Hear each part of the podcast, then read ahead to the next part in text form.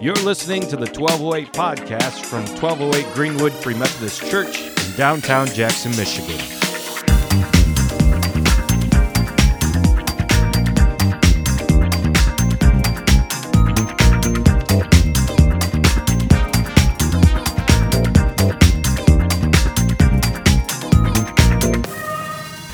All right, well, welcome back. We're in a mini series between big series right now, and this mini series is on social justice. Now, last week, really, I was trying to set the stage for this week, because as it ends up, I am a huge lover of social justice, and uh, these days, I also feel like I'm a huge critiquer of social justice.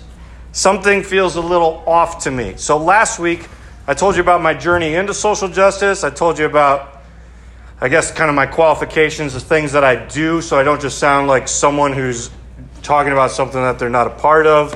Uh, I try to stay active and to make sure that faith has works with it uh, and try to get involved in community efforts around here. So, um, with all that being said, now that I hope I have shown that I care about this and that uh, hopefully I can speak into it, Today, I'm going to go ahead and do that. We're going to talk about uh, spiritual social justice tonight. So, I'm going to start with a little story. Back in 2017, I headed to Detroit for a CCDA conference, which is uh, the Christian Community Development Association. Um, it was a great event. Uh, it was very, uh, it was Christian based. So I get there, and you know, you see a lot of things that you would expect in church. There's some great gospel worship. There's diversity represented in all the capacities throughout the event because, again, it's, it's aimed at social justice. Uh, there's speakers who have been invited to speak because they're changing their communities, not because they're talking about changing their communities. Uh, there's field trips to neighborhood churches, check out what they're doing, seeing how uh, they're getting involved and how you might be able to use some of their ideas.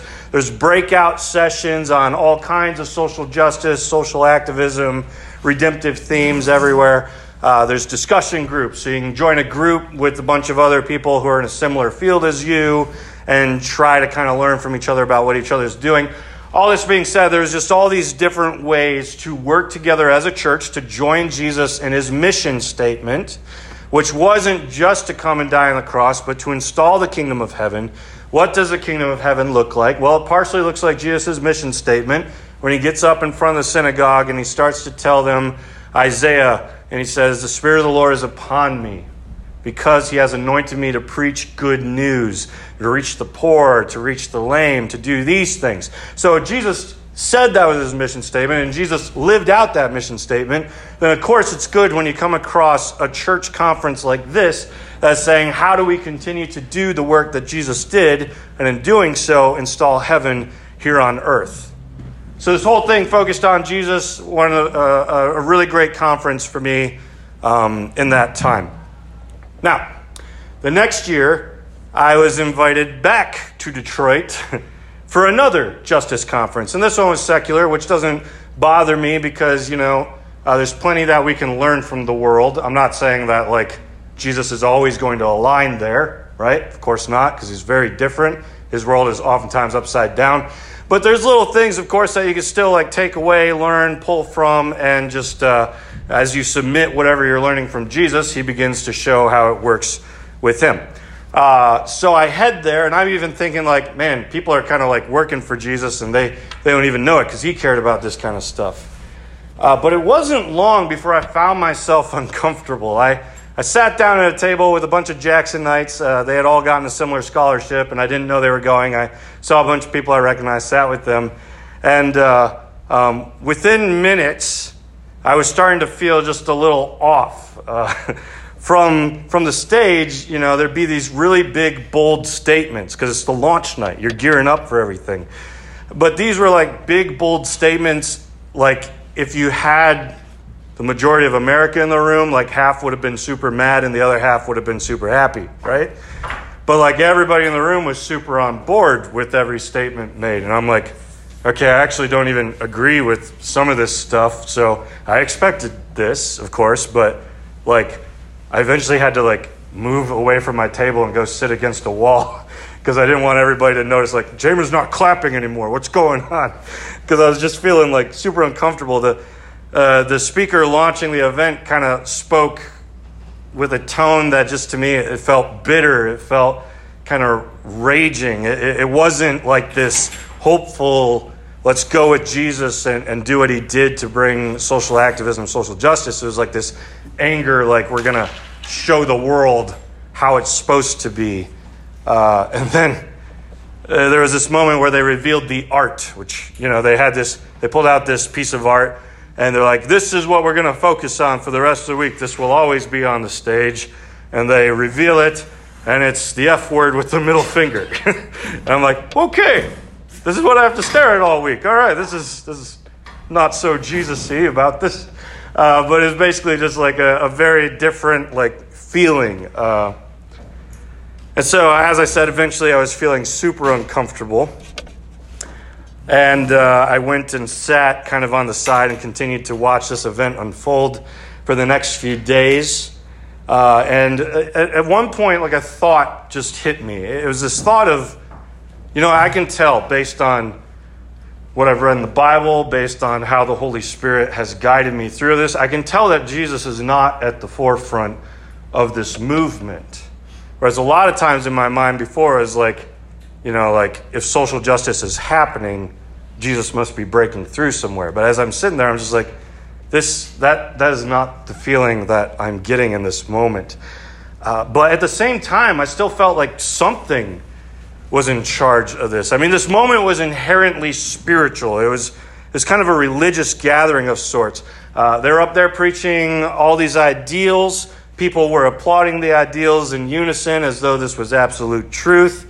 Uh, there was your art serving as icons on the stage to meditate upon the middle finger. Uh, and then there was uh, uh, community, celebration, food, music. It was this kind of big church gathering, but at the same time, like this wasn't church. So I began to wonder, you know, if Jesus is not here, what is there something else here? Is this just like a human thing, or is there something else? And I began to feel eventually, just like this, this super uncomfortableness continue, uh, almost like I was in the presence of like uh, another god or something. Not just like a minor demon that you would cast out of someone, but like I felt like I was in this like serious presence of something. Uh, the Bible, of course, talks about a hierarchy of spiritual beings, that there's different levels. Um, all those beings, everything spiritual, everything physical is made by God.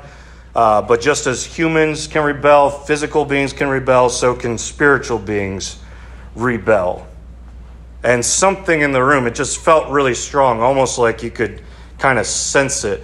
Uh, I began to use my imagination and just kind of like feel like there was this kind of like monster on the stage, receiving worship in all this, something that was rising to power as people agreed to follow it, something that was longing for destruction, but at the same time preaching things that a lot of people would want to flock to, want to run to, things that that even sounded good. I mean, it was the words of social justice, it was the words of justice and activism, but twisted in a sense. Uh, the Bible tells us Satan likes to masquerade as an angel of light. That's kind of what I was feeling in that moment. Uh, and the reason Satan does that is because not everybody's just going to like chase a demon, right? If something was like, I am this creepy monster, you want to come follow me? Let's go. People are like, no, I'm good where I'm at, right? But if something can seduce you into thinking like, hey, follow me, I know the real way, I know uh, everything that's good for you. I know what you need to do to make a difference, how people will remember your name, and all these kinds of things. When you masquerade yourself that way, that becomes something that looks very appetizing. Satan, when he walked up to Jesus, he was quoting Bible verses, right? Hey, Jesus, uh, here's some scriptures. I was thinking this might be one of the ways in which you could fulfill them, right? He's not just like creeping them out and saying all these creepy things. He's trying to process scripture with him. So they have to disguise themselves because people aren't just going to follow evil around typically. I think you see this kind of thing with uh, all the movement that happened in and Nazi Germany, which I know is the card someone always plays. Oh, Nazis, oh, Hitler, all these things. But I think uh, it's just a good example of a spiritual movement going on in the background that people aren't always noticing. Uh, we look at the Nazis today and we, we, of course, are like, well, that was evil. That was wrong. That movement shouldn't have happened. It's very hot here. One second. I mean, I'm wearing a sweater, but still. We look at the Nazis today, we're like, that's evil, that should have never happened, right? But you know who thought the Nazis were a good thing? The Nazis. They thought they were doing a good thing. They thought they were making a difference. They had, they had ideals that they wanted to install into the nation. Uh, they were a people, an entire nation blinded by a cause. And they thought that they could take out these truths and begin to install it, not just in their country, but to move it with violence to bring it into other parts of the world. But people like Dietrich Bonhoeffer saw beyond this. And Bonhoeffer says something very interesting. He says, uh, The great masquerade of evil has played havoc with all our ethical concepts. For evil to appear disguised as light, charity, historical necessity, or social justice is quite bewildering to anyone brought up on our traditional ethical concepts. While for the Christian who bases his life on the Bible, it merely confirms the fundamental wickedness of evil. So here is Bonhoeffer, who was a pastor as Hitler rose to power, and he began to um, go up against Hitler and eventually got killed because of that. Here's Bonhoeffer saying, like, this has come in the name of like good things, it's saying that these ideals are good and that social justice will come from all these things. But, but he's pulling out the Bible and he's like, this shouldn't shock us as Christians to look at something that claims to be good and be like, actually, there's a great evil behind this. And not all Christians had their eyes open in Nazi Germany. Actually, many Christians became Nazis. Hitler began to turn the church into a, a cult. Bibles were replaced with his book, Mein Kampf. They took swords and, and put them in the area. They took down crosses. Anything that represented weakness was done away with. There was no more baptism of any sorts. Uh, so much was taken out, and people just went with the flow of this. Some Christians were uh, able to see it, which, I'm sorry, every Christian should have been able to see what was happening. But that's how strong this blindness can be sometimes. And we wonder how is that possible? How does an entire nation commit that kind of atrocity and not even notice it? How is everyone in unison with it?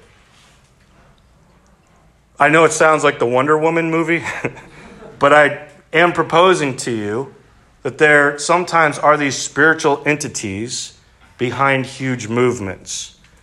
And again, the Bible actually talks about spiritual entities being appointed to different nations. So you see this allotment in the Bible that, hey, this guy over here, I'm granting you authority over this place. And maybe people not being aware of that, but following it blindly without noticing. D.H. Lawrence uh, said something interesting. He wasn't a Christian or anything, but uh, as he was talking about Germany coming 10 years before Hitler really rose to power, or became a dictator, he said this. He said, It is as if life has retreated eastwards, as if the Germanic life were slowly ebbing away from contact with Western Europe, ebbing to the deserts of the East, returning again the fascin- returning again to the sorry, returning again to the fascination of the destructive East that produced Attila. At night, you feel strange things stirring in the darkness, strange things stirring out of the still unconquered black forest. You stiffen your backbone and you listen to the night. There's a sense of danger. It's not the people, they don't seem dangerous. Out of the very air comes a sense of danger, a queer, bristling feeling of uncanny danger. Something has happened. Something has happened which has not yet eventuated. The old spell of the old world has broken and the old bristling savage spirit has set in. Something has happened to the human soul beyond all help. It is a fate. Nobody now can alter it. At the same time, we have brought it about ourselves by a Ruhr occupation, by an English nullity, and a German false will. We have done it ourselves, but apparently it was not to be helped. That was 10 years before Nazi Germany took off. And you know, I don't know if that's like he just had this moment of like spiritual discernment or what, but is this just a poem or is he catching on to something else? I think when you look at the facts in which the way Nazi Germany took off, I think it's pretty easy to say there, there actually is some real evil lurking behind this that helped all this fall into place. Now, all that being said, Jamin sounds a little crazy today, just talking about ethereal things that nobody can prove. Jamin, did you really feel like, or was there really some kind of spiritual entity while you're in Detroit? I will never be able to prove that, right? I don't know if I had a moment of the gift of this uh, discernment of spirits. That is a gift listed in the Bible. Or I don't know if I was just using my imagination a little strongly or anything like that. All I know is that, you know, this, this kind of image started to capture me. And I think in time, the fruit will tell if this is of God, if this is of humanity, or if it's of something else. And I think when you look at the fruit already, you, you kind of see where social justice without Jesus leads. Uh, in 2017, a Republican commentator went to speak at Berkeley. This was like 10 days after Trump became president. Berkeley was not happy. 150 protesters showed up. They knocked down a light generator. They shot commercial fireworks into buildings and at police officers. They smashed ATMs. They set things on fire. They broke windows. They hurled Molotov cocktails. The property damage was over $100,000. People were hit with fists, with pipes, with sticks, poles, and pepper sprayed. A married couple was pinned against a wall and beaten with a flagpole until they bled, and then maced after. And the people doing the attacking here in my mind, when I look at kind of what they were fighting about, it seems like a lot of social justice movement. That's not Jesus, though. That's not something God would inspire to happen. One guy went up to a guy holding a sign about First Amendment rights, and he punched him in the face till he bled. I mean, what ridiculousness is this? Violence is wrong, right? It just doesn't really add up. It's like killing to say that killing is wrong. Later in 2017, uh, there was a speaker who went to speak at Middlebury College in Vermont. And since one campus kind of had some success with the uproar, this campus had it too. Uh, when students began to learn more about the guy who was coming to speak, uh, they began to protest, so much so uh, that they had to take the guy in the other room and video feed an interview with them. This professor was interviewing them. They had to video feed this interview between the two into the room so they could all see it. They figured out where that room was. They're knocking on the door. They're pulling fire alarms so that no one can hear what anyone's saying. And then finally, um, when, when this professor of this campus and this uh, guy come out of the room, they begin to run after them. And they, they push them they pulled the professor's hair so hard she got a concussion and suffered whiplash and had to go get six months of physical therapy. And as they got in the car to try to escape, they jumped on the hood, they rocked it back and forth until finally some safety officials were able to calm things down. But then they figured out where these people were headed for dinner and they chased them off there so that they had to move locations for that too. Like this, again, it kind of in the name of, of social justice what they heard didn't sound like it belonged, and so they started to try to chase it out very viciously. See, it's for reasons like this that I just wish, I wish we still had Martin Luther King today. Martin Luther King Jr., I mean, the things that he said were controversial then, but if, if we would hear it today, it would be just as controversial to us again. He was someone who, who understood injustice, but didn't stoop to the level of Satan to try to fix it. He was someone who didn't join Satan in stealing, killing, and destroying. He was someone who went with the way that Jesus would do it, with love, and to be willing to die if that's what it came to. You know, his words back then still strike a chord today. He said, While abhorring segregation, segregation, we shall love the segregationist. This is the only way to create the beloved community. To our most bitter opponents, we say we shall match your capacity to inflict suffering by our capacity to endure suffering. We shall meet your physical force with soul force. Do to us what you will, and we shall continue to love you. Throw us in jail and we shall still love you. Send your hooded perpetrators of violence into our community at the midnight hour and beat us and leave us half dead, and we shall still love you. But be ye assured that we will wear you down by our capacity to suffer. One day we shall win freedom, but not only for ourselves. We shall so appeal to your heart and conscience that we shall win you in the process, and our victory will be a double victory. See, Martin Luther King knew how to fight with the love of Jesus. And nobody does that anymore. And unfortunately, even Christians aren't doing this anymore.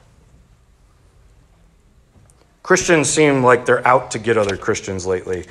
We publish articles about their sin. We, we judge them and rip them apart despite how bad our own sin is. We slander them and act as though that's like a justice thing to do. And then we share the articles like gossip and pretend like this is a moral thing to do. A Christian celebrity was called out in the last few weeks. Some of you know what I'm talking about. Uh, but unlike some of the other Christian celebrities that have been called out, first off, he owned up to it within like 24 hours. He mentioned that he had been getting professional help for years now, that his friends knew about it, that his family knew about it, and that he was working on this. And yet, despite the fact that he was recognizing I'm not a perfect person, everything that you saw in return to it was stereotyping him, labeling him, slandering him, shaming him, and again, shared like gossip. Now, look, if you read the article, of course, you know what he was doing was wrong. Sure, there can be repercussions and uh, restoration but he was well aware of the situation and that he needed help. There's no need to jab someone when they're quite aware they need help. Jesus didn't walk up to the woman on the ground, pick up the rock, and smash her with it because, in fact, she had sinned. He pulled her up, said, Sin no more, and saved her life that day.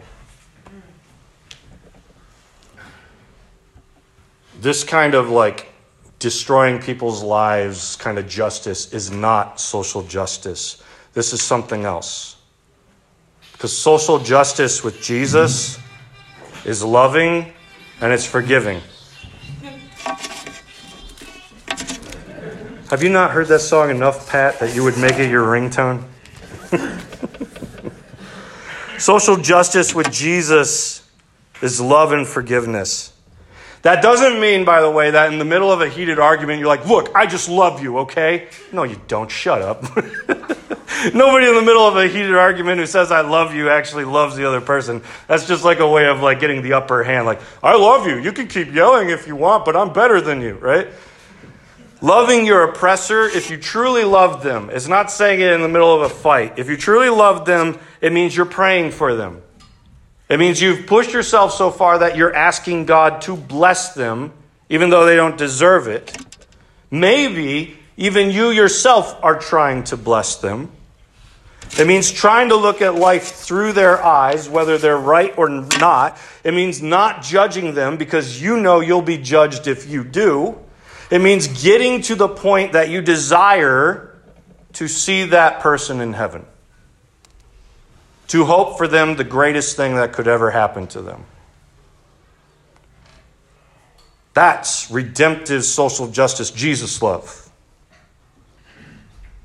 And the forgiveness that Jesus shows us too, that means that you're releasing them from debt. A lot of people think like forgiveness is, ah, it's okay. No, it's not. What they did was wrong. Forgiveness means you release them of a debt. If they owe you a debt, then it was wrong. Forgiveness is you saying, You need to pay up, but I've decided you owe me nothing instead. Forgiveness is saying, I want to take vengeance on you, but I'm not going to. And if there ever is any vengeance paid in this situation, that's going to be God's to decide, not mine. It means that if you're forgiving, you might still find justice for that situation right now on earth, but you're not going to find that justice with your hatred. You're going to find it by loving them. Recently, a man forgave uh, someone who, who killed his, his brother. And this went viral across the internet, but what also went viral across the internet was posts about uh, that were downplaying his forgiveness, that were treating it like maybe it was even a bad thing that he was forgiving. The same thing happened after the Amish forgave the shooter that came in and shot all their kids. People are saying, well, maybe that was the wrong thing to do. They probably shouldn't have done that. But look, when Jesus died on the cross and said, Father, forgive them for murdering me, he didn't say, well, if, uh, and, uh, but. There was none of that. There was no like, well, Father, how do you think they're going to process this in a psychological kind of way, huh? Let's talk about that before I just say that. how do you think this is going to work out sociologically? No, nothing like that. Jesus just hanging on a cross, blanket statement, forgive them. They don't know what they're doing. And if that's the way that Jesus asks, if that's what social justice looks like for him, hoping for the best for you and for me, when we don't deserve it, because we have the gun in our hands, then we have to try to copy that. We have to be people of radical forgiveness. And real, radical, reckless, ultimate forgiveness is going to make you cry. It's going to make you cringe. It's going to make you do both. But your response needs to be like Jesus to say that this is right, and I need to do this as quickly as I can before I give Satan a foothold in my life, become bitter and angry, and this turns me into a different person. This kind of Jesus social justice is not the way that the world looks. Over the last few years, it's not the way the church looks either. Like, I'm, I'm really glad that the church has jumped on the social justice bandwagon. Uh, I've waited for that. I'm happy for that. I'd say I'm maybe even a product of, of that movement. But along the way of jumping on the social justice bandwagon, a lot of us have just turned into Pharisees. We hold everyone to a level of perfection. If you don't meet that level of perfection, we'll publicly humiliate you. We'll stone you in front of everyone. And ironically, we, we do it all in the name of Jesus, right? Jesus is still there in front of the woman trying to save her, but we claim to be Jesus now with the rock still in our hands. Here's the thing the crowd is not always right. Actually, Joel was saying something the other day uh, disproving a point. And he said something about if the crowd's always no, the minor, forget it. it. I don't remember, and it, it, may not be the right point to make. Um, but the crowd isn't always right. It wasn't right against that woman. It wasn't right against Jesus. And it's not always right today for us. Brian Zahnd talks about how there's a great crowd of the world and then there's uh, the little flock of Jesus. He says Jesus' little flock is not like the crowd. They have no need for a scapegoat. They know Jesus has already taken all the blame. The little flock knows that this world is not a closed system, it's a world open to the infinite grace of God. The little flock is not afraid because it's formed around the perfect love that drives out all fear. They know that the majority is almost always wrong, but they love them anyway. And they seek to draw the crowd out of their fear and into the liberated world sustained by the love of God. Christ is against the crowd because of the crowd's deep inhumanity and dark allegiance with the Satan. But Christ calls to each soul lost in the crowd, seeking to gather all of us to his little flock, a flock redeemed from the demonic crowd, learning to live beyond fear and without a scapegoat. The flock liberated from fear, living together peaceably, never building unity on a sacrificial them. This is a universal flock of the Prince of Peace, that the world might become the little flock of Christ, is the peacemaker's hopeful dream. So if you're in the little flock, you got to find yourself disagreeing with the world once in a while. trying to think. Okay, so shouldn't be a surprise to anyone here that I've never really been a big fan of Trump. uh, I remember after he was elected, hear me out, hear me out. I remember after he was elected, um, a late night host was like, We've got our eye on you. And I was like, Good, yeah, we'll, we'll keep tabs, you know, we're not just going to let you get away with whatever. And the media has certainly held up their end of that promise. so much so that some of the articles that get written from time to time are ridiculous. And if you are being a part of the little flock, you're going to find yourself, even in a spot where you might be angry, time to time, you're to be like, wait a minute, what are we talking about? This is getting kind of out of control here. Like, I remember, I think it was pushed to my phone. Suddenly pops up on my phone, and it's like, did you know Trump's wife wore heels to a hurricane? And I'm like, what does this have to do with anything? Like, like why? Now it's my own wife turned against me. Oh, Kathy, sorry. Um, oh, yeah, Paragon calling. Ben calling Kathy's phone. Everyone's against me tonight. Uh, in this moment, though, I'm like, hang on. How is this an article? Like, how is this a legitimate critique of a person? And in that moment, I'm like, okay, Jamin, you could choose to be petty and go with every single thing that comes your way. Or you could recognize that even in a spot where you know, like, you're not super interested in someone, you can be like, okay, that's pushing it too far. And that's especially something we do with politics. Everyone's either like pro something or anti something.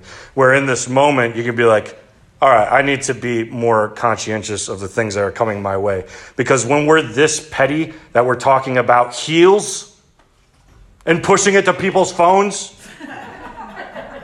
we have to be able to stop and say, regardless of where I land on this issue, this is petty and kind of slanderous. And I need to stop. That's what it means to be a part of the little crowd. For some, that would be fuel. For others, that would be, eh, what? Today, I just invite us to put our eyes on Jesus. Amen. I sense that there are spiritual things lurking in the background of what's going on in America these days. And I think we're in the midst of some major spiritual schemes. Jesus says that, like, uh, Jesus says that Satan and his kingdom, none of them are turned against each other. Why? Well, if they were turned against each other, the whole thing would fall apart. Because a kingdom that's divided cannot stand. So that means that the enemy knows that if you can divide a kingdom, it falls apart. And what's happening to us these days? We're completely divided whether it be politics, whether it be country, whether it be church. Everybody's got an opinion. Everybody's vicious. Everybody's against each other. And we claim all these things in the name of Jesus. And Satan knows that that cannot last. Eventually, it implodes, it self destructs, it doesn't make it. I think we have maybe one action left in this time we can recognize that we're being duped and we can start to love and forgive people again, like Jesus calls us to, and start to make some ripple effects.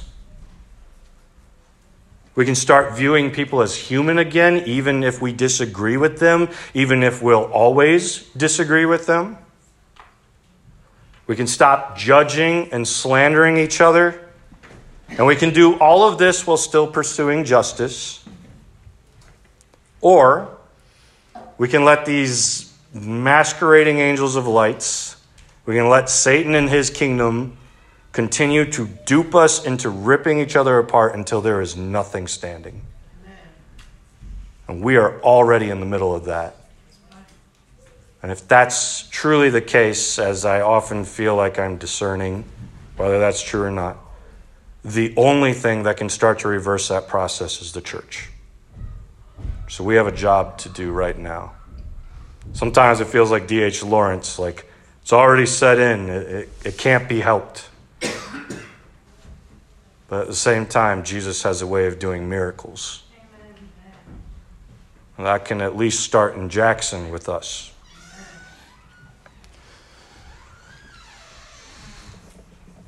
I choose to follow Jesus in this moment. I aim to discern the tactics of the enemy, and I hope you'll do the same.